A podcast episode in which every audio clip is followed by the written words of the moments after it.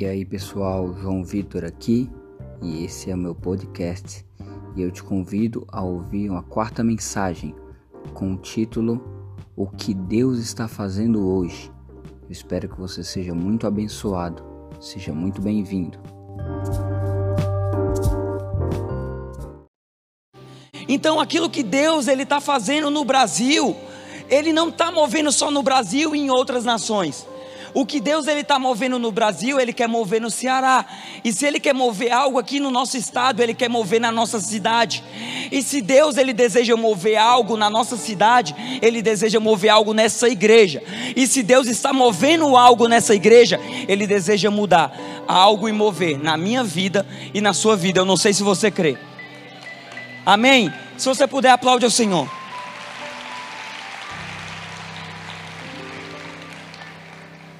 Eu queria convidar você a ler um texto, João 4, capítulo 4, versículo 30.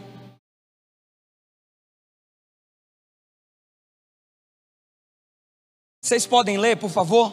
Toda a igreja? Está no telão. Sairá, pois, da cidade. Vamos lá, igreja, bem bonito.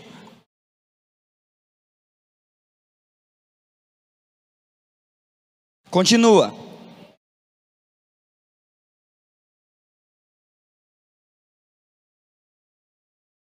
Continua.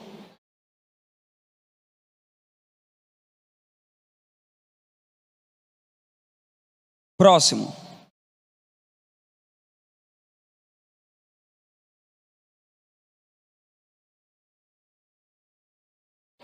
Próximo.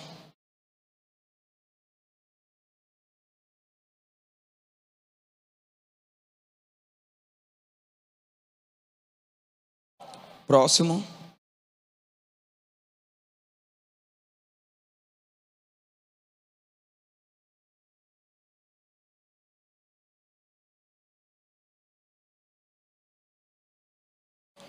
Próximo.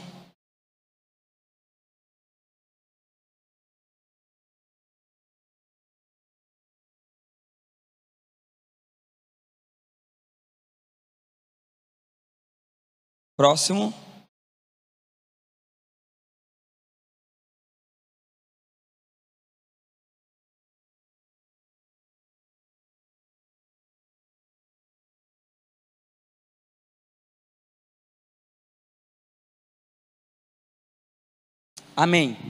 Deixa eu contextualizar vocês em algo. Versículo 37, versículo 38. A palavra de Deus nos diz que nós vamos semear aonde nós não trabalhamos.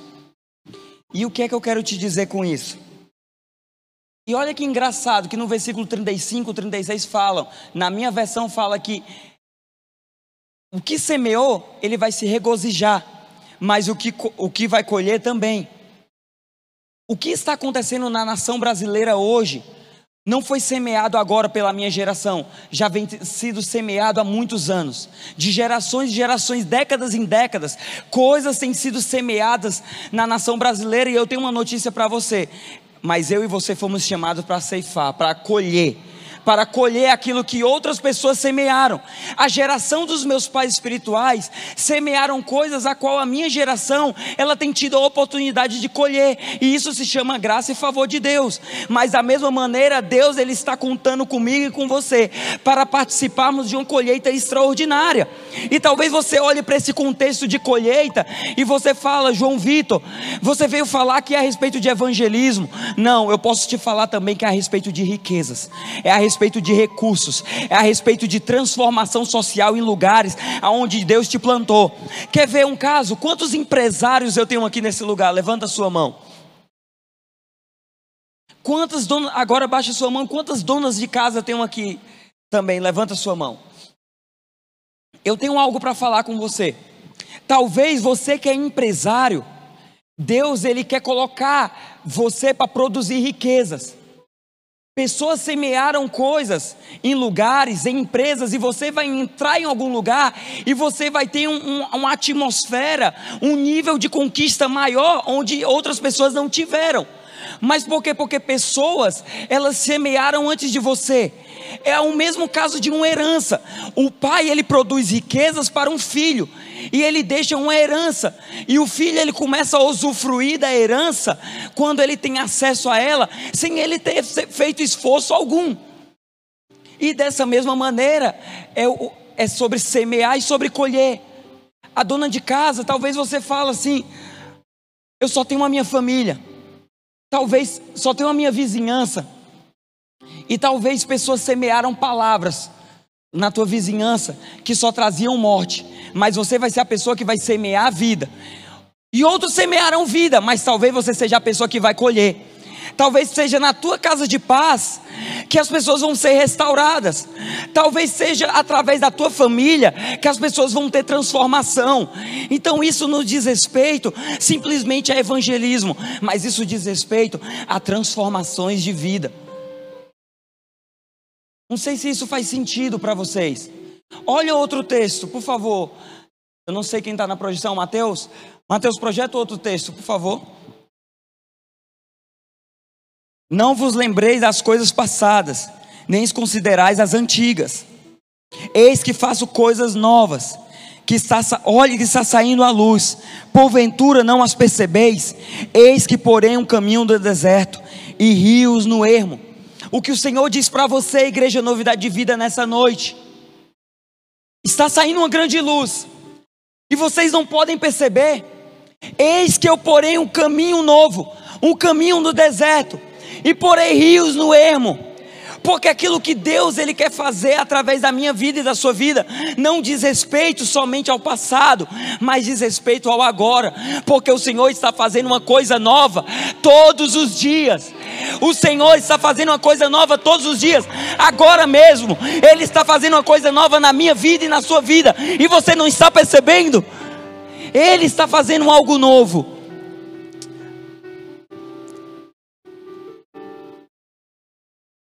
Eu não sei se você agora consegue perceber o que isso tem a ver e o que isso diz respeito a você. Isso é muito mais profundo do que simplesmente evangelizar. Hoje eu estava orando, e Deus começou a colocar no meu coração a respeito do projeto social que as meninas estão levantando nessa casa.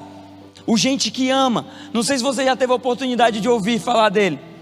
Mas como ele é uma ferramenta extraordinária do novo de Deus para essa comunidade.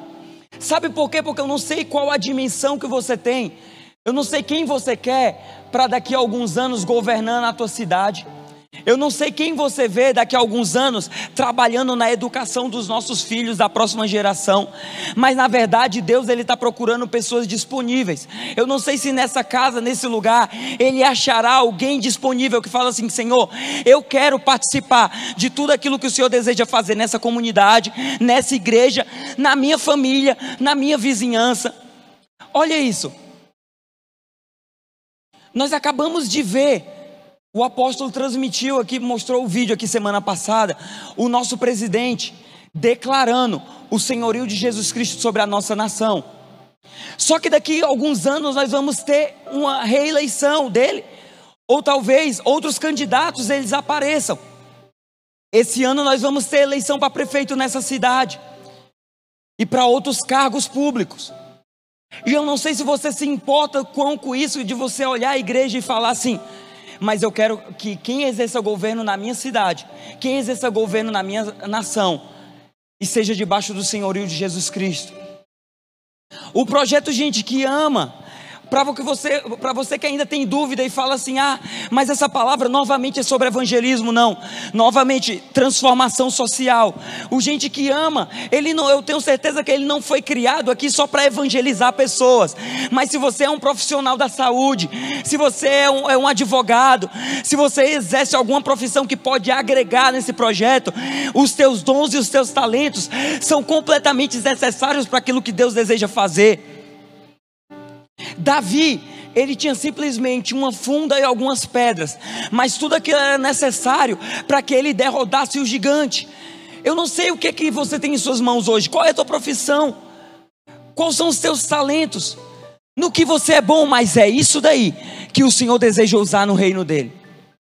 É isso daí que a sociedade, que essa comunidade precisa. Você é um agente de transformação do Senhor com aquilo que está nas suas mãos. Você só precisa saber usar aquilo que Ele já depositou. Não é sobre o quão bom nós somos, não é sobre os nossos talentos, mas é sobre aquilo que Deus tem confiado a mim e a você, aquilo que Ele tem chamado para exercermos aqui na terra. Amém?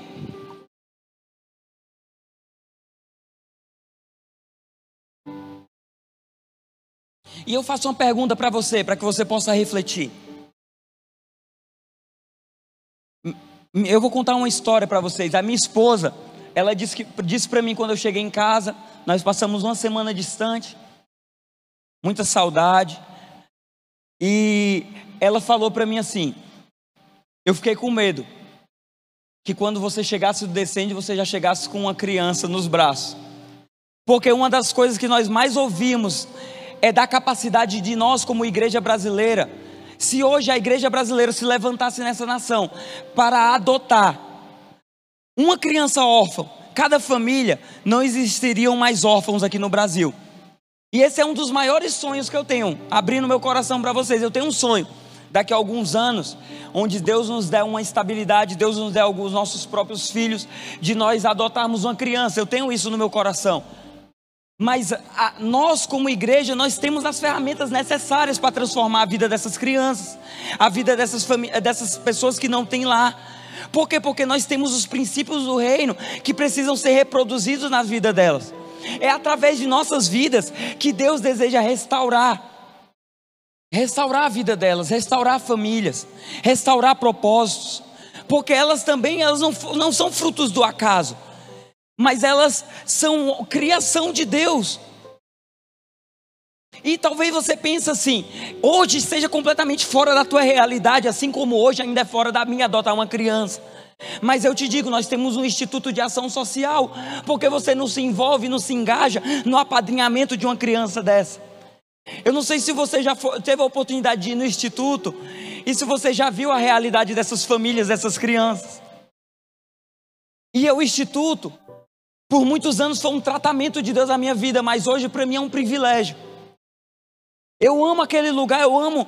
Sexta-feira eu estava lá, eu pude jogar bola com os pré-adolescentes, eu pude brincar com eles, e quando eu cheguei eles falaram: tio, quanto tempo que a gente não te via, tio, você não participou da nossa festa, e tudo que eu posso fazer para que eu esteja com eles, para que eu possa servir eles com o meu melhor, eu quero fazer. Eu tenho a oportunidade de lecionar no instituto há 3, 4 anos já que eu estou lá com eles, dando aula de Bíblia todas as sextas-feiras com eles. E como isso é maravilhoso. E às vezes você financeiramente você não tem como servir aquelas famílias, mas talvez você tenha algo extraordinário nas suas mãos, que pode mudar a realidade de tantas crianças, tantos jovens, tantos adolescentes dessas comunidades, aqui da Sapiranga e do João Paulo II. Caiu a ficha agora para você? Entrou agora na sua realidade? Está vendo como não é algo distante? Está aqui do nosso lado. É a nossa realidade, é a nossa vida. Eu te digo, igreja, eu morei durante 18 anos aqui dentro dessa comunidade. Eu vi muitos amigos meus se perderem. Eu vi muitos amigos meus entregarem sua vida para o tráfico. Eu vi muitos amigos meus tirarem sua própria vida de tantas maneiras.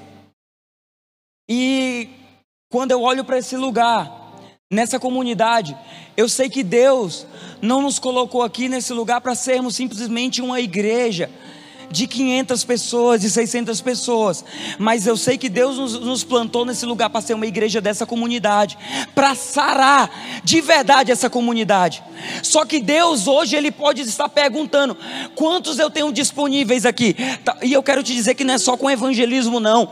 Talvez Deus Ele deseja hoje te capacitar e te levantar talvez como um vereador para essa comunidade. Deus precisa de pessoas nas todas as áreas de influência. Nós precisamos de pessoas em todas as áreas. Existem 7 montes na sociedade, e nós precisamos ser um de cada dentro desses montes para exercer influência, para colaborar com a igreja. Menos de 5% do público da igreja evangélica tem um chamado para ser um pastor integral. E aonde se encaixa os outros 95%? É lá fora da igreja, é na nossa sociedade. Por isso que Deus tem levantado homens e mulheres de negócios para fazer que o reino de Deus prospere. Talvez Deus queira colocar recursos em suas mãos. Talvez Deus quer te levantar num projeto social extraordinário. Eu não sei se você é capaz de crer. Se você não crer, talvez você esteja preso no teu mundo, onde tudo que eu estou falando para você aqui é fora da tua realidade, porque você tem vivido no mundo da lua. Mas a verdade é que coisas estão acontecendo ao nosso redor, e existem pessoas que precisam de mim e de você. E eu não sei quantos aqui nessa noite pode falar: conta comigo, Senhor. Conta comigo com aquilo que eu tenho de bom. Eu não tenho muita coisa, Senhor. Eu não tenho muita coisa. Há 5 anos atrás eu poderia dizer: Senhor, conta comigo, mas eu não tenho muita coisa. Hoje eu continuo não tendo. Eu tenho graça e favor de Deus sobre a minha vida, mas tudo aquilo que tem de bom na minha vida, na minha família, como eu vejo na vida dos meus pais espirituais, nós estamos dispostos a dedicar para o reino de Deus. Querido, eu tenho certeza que Deus, Ele te chama para sair da tua zona de conforto, do teu comodismo, para viver coisas extraordinárias no reino dEle.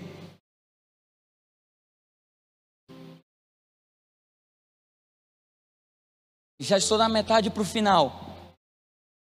Peço licença a vocês para que eu beba uma água.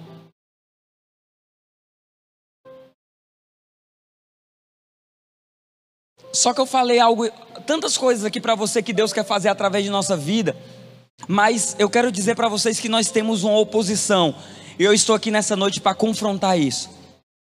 Todas as vezes que Deus tenta me levantar e levantar você como igreja para exercer influência num lugar, o inimigo vai nos levantar com medo para nos paralisar.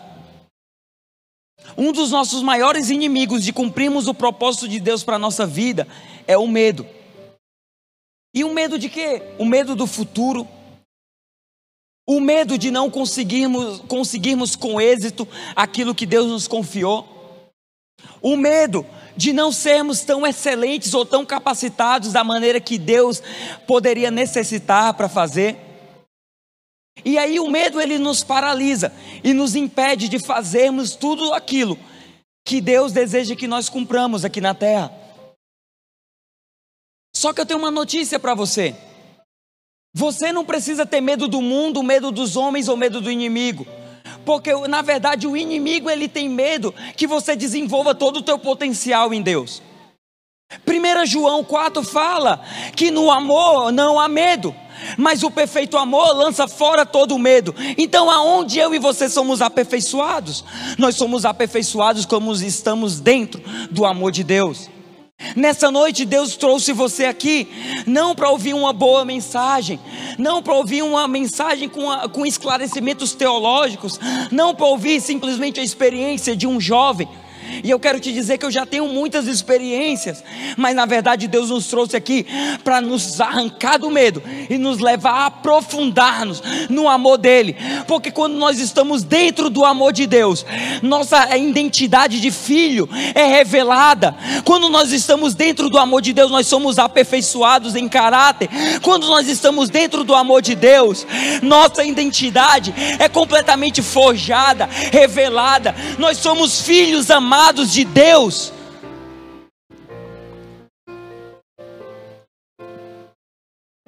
Por isso Deus, Ele quer arrancar da tua vida hoje o medo que te paralisa.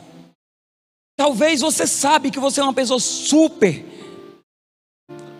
talentosa, super criativa, mas todas as vezes que Deus te pede para fazer algo, você fica com medo. Talvez você já é um empresário de muito sucesso. Deus, Ele tem confiado muitas coisas a você, mas todas as vezes que Deus te desafia para dar um passo de fé, o medo, ele te paralisa. Mas na verdade hoje Deus, Ele nos trouxe aqui para sermos aperfeiçoados em seu amor.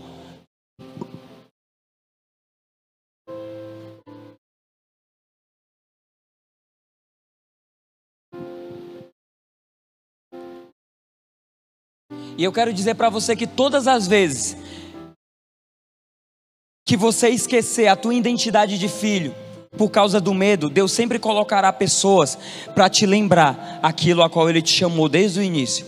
Por isso que nós estamos aqui nessa noite, por isso que eu estou aqui nessa noite como boca de Deus para a tua vida, para dizer que Deus, Ele quer te tirar da zona de conforto, quer te tirar da estagnação espiritual, Ele quer te arrancar do medo e te aperfeiçoar no amor dEle. Quando nós somos tocados verdadeiramente por Deus, a única alternativa que temos é correr para Ele. Não por medo e não por insegurança, mas por depender somente dEle. Por ser completamente dependente dEle. Partindo para a finalização, eu queria convidar vocês a ler um texto. Se você puder abrir a sua Bíblia ou ligar a sua Bíblia em Lucas 8, versículo 27.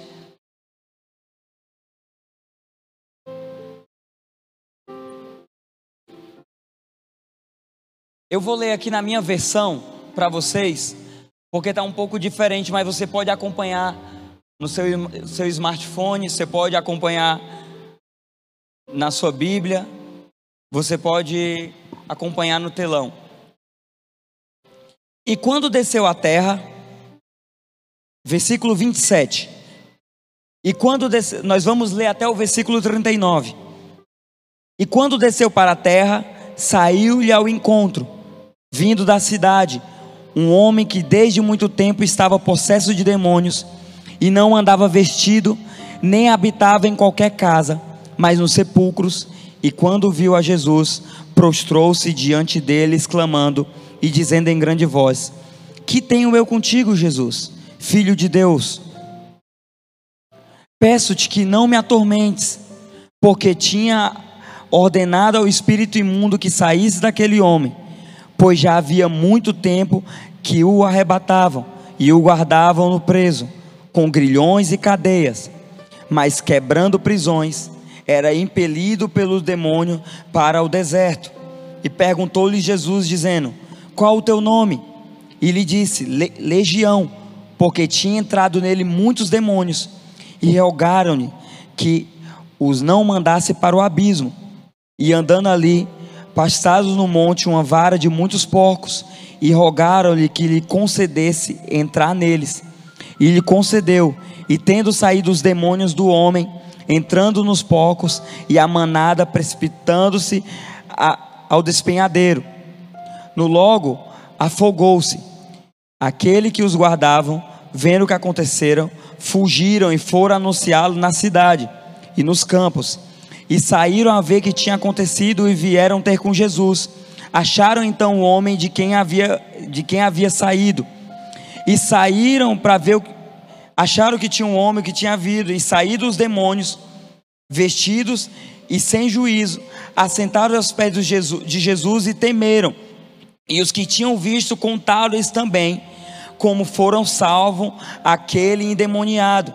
E toda aquela multidão da terra dos Gadarenos ao redor rogou-lhes: retire-se daqui, porque estavam possuídos de grande temor.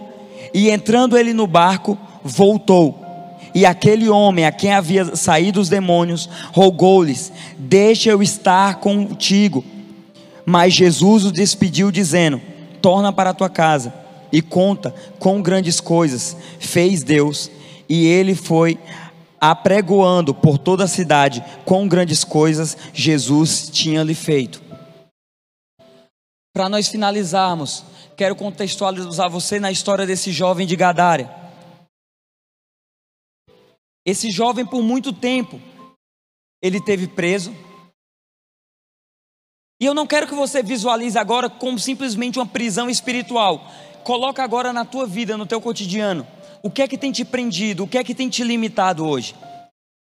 Ele esteve distante. Ele havia... Todos já teriam colocado ele em vários lugares. Em prisões. Amarrado. Ele estava nu. E o que aconteceu? Ele teve um encontro com Jesus. E ao ter aquele encontro com Jesus, ele teve a sua vida completamente transformada. Mas para nossa surpresa, igreja, eu não sei como você ficaria com uma obra de tão espanto através da vida de Jesus. Se Jesus, nesse lugar, começasse a libertar pessoas de N coisas aqui, eu não sei qual seria a sua reação, pois a reação daquele povo foi simplesmente pedir para que Jesus se retirasse daquele lugar. Porque ao invés de celebrar, ao invés de agradecer, ao invés de pular, eu não sei qual seria a sua reação, mas aquele povo, eles ficaram com medo da obra de espanto através da vida de Jesus. E eles pediram para que Jesus se retirasse. Mas como eu disse, todas as vezes que nós temos um encontro extraordinário com Jesus, o nosso desejo não é correr para distante dele, mas é para próximo dele. Mas muitas vezes, Deus, ele vai nos pegar, ao invés de permitir que nós ficarmos com ele, ele vai pedir para nós irmos para a nossa casa, porque as pessoas da tua família, elas precisam ver aquilo que Deus vai fazer na tua vida nessa noite. Eu não sei se você entendeu, mas Deus, ele está fazendo uma obra de espanto na minha vida e na tua vida hoje. A mulher samaritana, da mesma maneira, ela era rejeitada. Ela foi até o poço de Jacó para buscar água, e não havia ninguém no horário a qual ela foi. Por quê? Porque ela não era permitida estar com os outros naquele lugar. E ela e esse jovem de Gadara, eles tiveram a mesma reação. Eles pediram para que Jesus permitisse que eles fossem juntos. Por quê? Porque talvez eles precisassem de discipulado, eles precisassem de um mentoreado, eles precisassem ainda de palavra, de alimento, e todos nós precisamos disso todos os dias. Mas na verdade, as pessoas precisam ver tudo aquilo que Deus está fazendo nas nossas vidas. A luz de Jesus, ela precisa resplandecer através de mim e de você. Quer ver algo? Se todos nós aqui nesse prédio, da maneira que as luzes estão aqui, acendêssemos nossas lanternas, iria iluminar esse lugar. Mas com as luzes apagadas, a iluminação seria completamente diferente. Quantos têm um celular aqui? E tem uma lanterna? Liga a lanterna do seu celular aí. Todos. Vai ligando e vai olhando à sua volta, como está? Se o pessoal da iluminação agora puder apagar as luzes e deixar só as luzes do céu. Agora olha aqui, olha a sua volta, pode acender as luzes. O Senhor não te fez para brilhar onde já há luz, Ele te fez para brilhar no meio da escuridão. Então é na tua empresa, é na tua universidade, é na tua escola, é na tua família, aonde as trevas, Igreja Novidade de Vida, você precisa se levantar e resplandecer. Não é só nesse lugar, eu e você somos luz desse lugar, mas existe uma sociedade que está em trevas, e elas precisam ver a luz de Jesus na minha vida e na sua vida.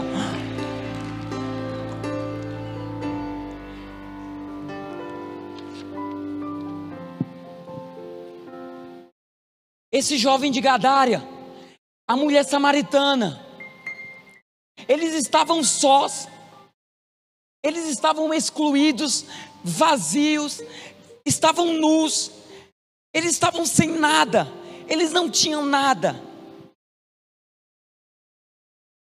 Mas a história deles foram completamente mudada por causa do encontro com Jesus. E talvez a sua história hoje, nessa noite, ela seja semelhante à história deles. Talvez a sua história seja semelhante à da mulher samaritana. Talvez a sua história seja semelhante à do jovem gadareno. Mas Deus, Ele te trouxe aqui nessa noite para te realinhar, te restaurar, mudar a tua identidade. Você não é filho bastardo. Por muito tempo, na minha vida, mesmo conhecendo a Deus, eu tive um problema muito grande por causa de rejeição. E eu conseguia ver a Deus de todas as maneiras, mas a única maneira que eu não conseguia ver a Deus era Deus como o Pai. Era muito distante essa realidade para mim, porque eu nunca tinha tido um pai na minha vida. Mas através dessa casa, através dessa visão, através do amor de Deus nesse lugar, eu tive a identidade de filho completamente restaurada, e talvez Deus queira restaurar isso na tua vida hoje. Talvez você é tão bom.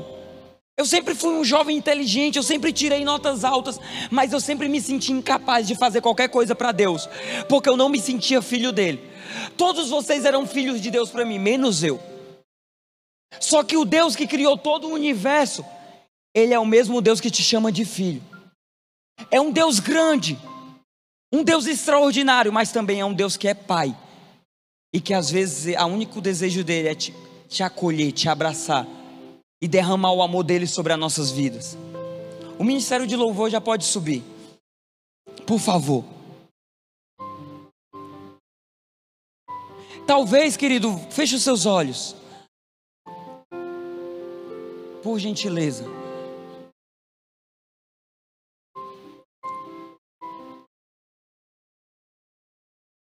Talvez você não esteja hoje numa prisão espiritual, mas talvez você, como nós ligamos nossas lanternas aqui no meio da escuridão, você ainda não conseguiu levantar e resplandecer a luz de Jesus, aonde Ele te plantou, na tua casa. Se você está aqui e a tua família não é cristã, no teu trabalho, onde você tem aqueles teus colegas de trabalho que te perseguem, na tua universidade, onde você não consegue dar testemunho de Jesus. Só que Deus te trouxe aqui nessa noite, para Ele mudar a realidade, e você sair daqui completamente, como nós vimos, no meio da escuridão, resplandecer uma forte luz, e essa luz era a luz de Jesus, através da sua vida. O nome dele, querido, é Yeshua, e onde uma das traduções do hebraico quer dizer salvação. Na cultura judaica, o nome revela a identidade da pessoa. A pessoa de Jesus, ela é salvação, mas ela é salvação para nossas vidas. Não é só salvação do pecado, mas é salvação em todas as áreas. Ele deseja nessa noite simplesmente nos limpar, nos libertar, para que outras pessoas sejam alcançadas através de nossas vidas, para que outras pessoas sejam abençoadas, sejam transformadas através de nossas vidas, através da sua família, através do teu trabalho, através dos seus negócios. Pode ser que sua Samaria, sua Gadara, seja sua rua, sua família, sua empresa, sua faculdade, sua escola. Mas hoje, talvez Ele esteja te tocando para mudar a tua comunidade. Deus, Ele nunca tocou pensando no indivíduo. Todas as vezes que Deus tocou a vida de alguém, foi pensando numa multidão, foi pensando em outras pessoas, foi pensando no próximo. Quando o jovem de Gadara, ele voltou para os seus, toda aquela comunidade, eles ficaram sabendo do testemunho dele, e o que Jesus havia feito. Lá em Samaria, depois do encontro da mulher samaritana com Jesus, as pessoas falavam: nós podemos ver Jesus através de você, parafraseando o texto. Nós podemos ver. E logo em seguida, eles não podiam mais ver simplesmente através da vida dela, mas eles viam com seus próprios olhos Jesus. O texto relata isso. E talvez hoje Deus, Ele deseja te tocar, para que outras pessoas primeiramente possam ver Jesus através de você, antes de elas terem o seu próprio encontro. Para que você chegasse aqui, um dia alguém precisou ser luz de Jesus na tua vida, aonde você está. Eu não sei quem te trouxe aqui, mas na minha vida, alguém no meu trabalho foi luz de Jesus, para que primeiramente eu pudesse ver Jesus nela, e depois eu pudesse ter meu encontro pessoal com Jesus.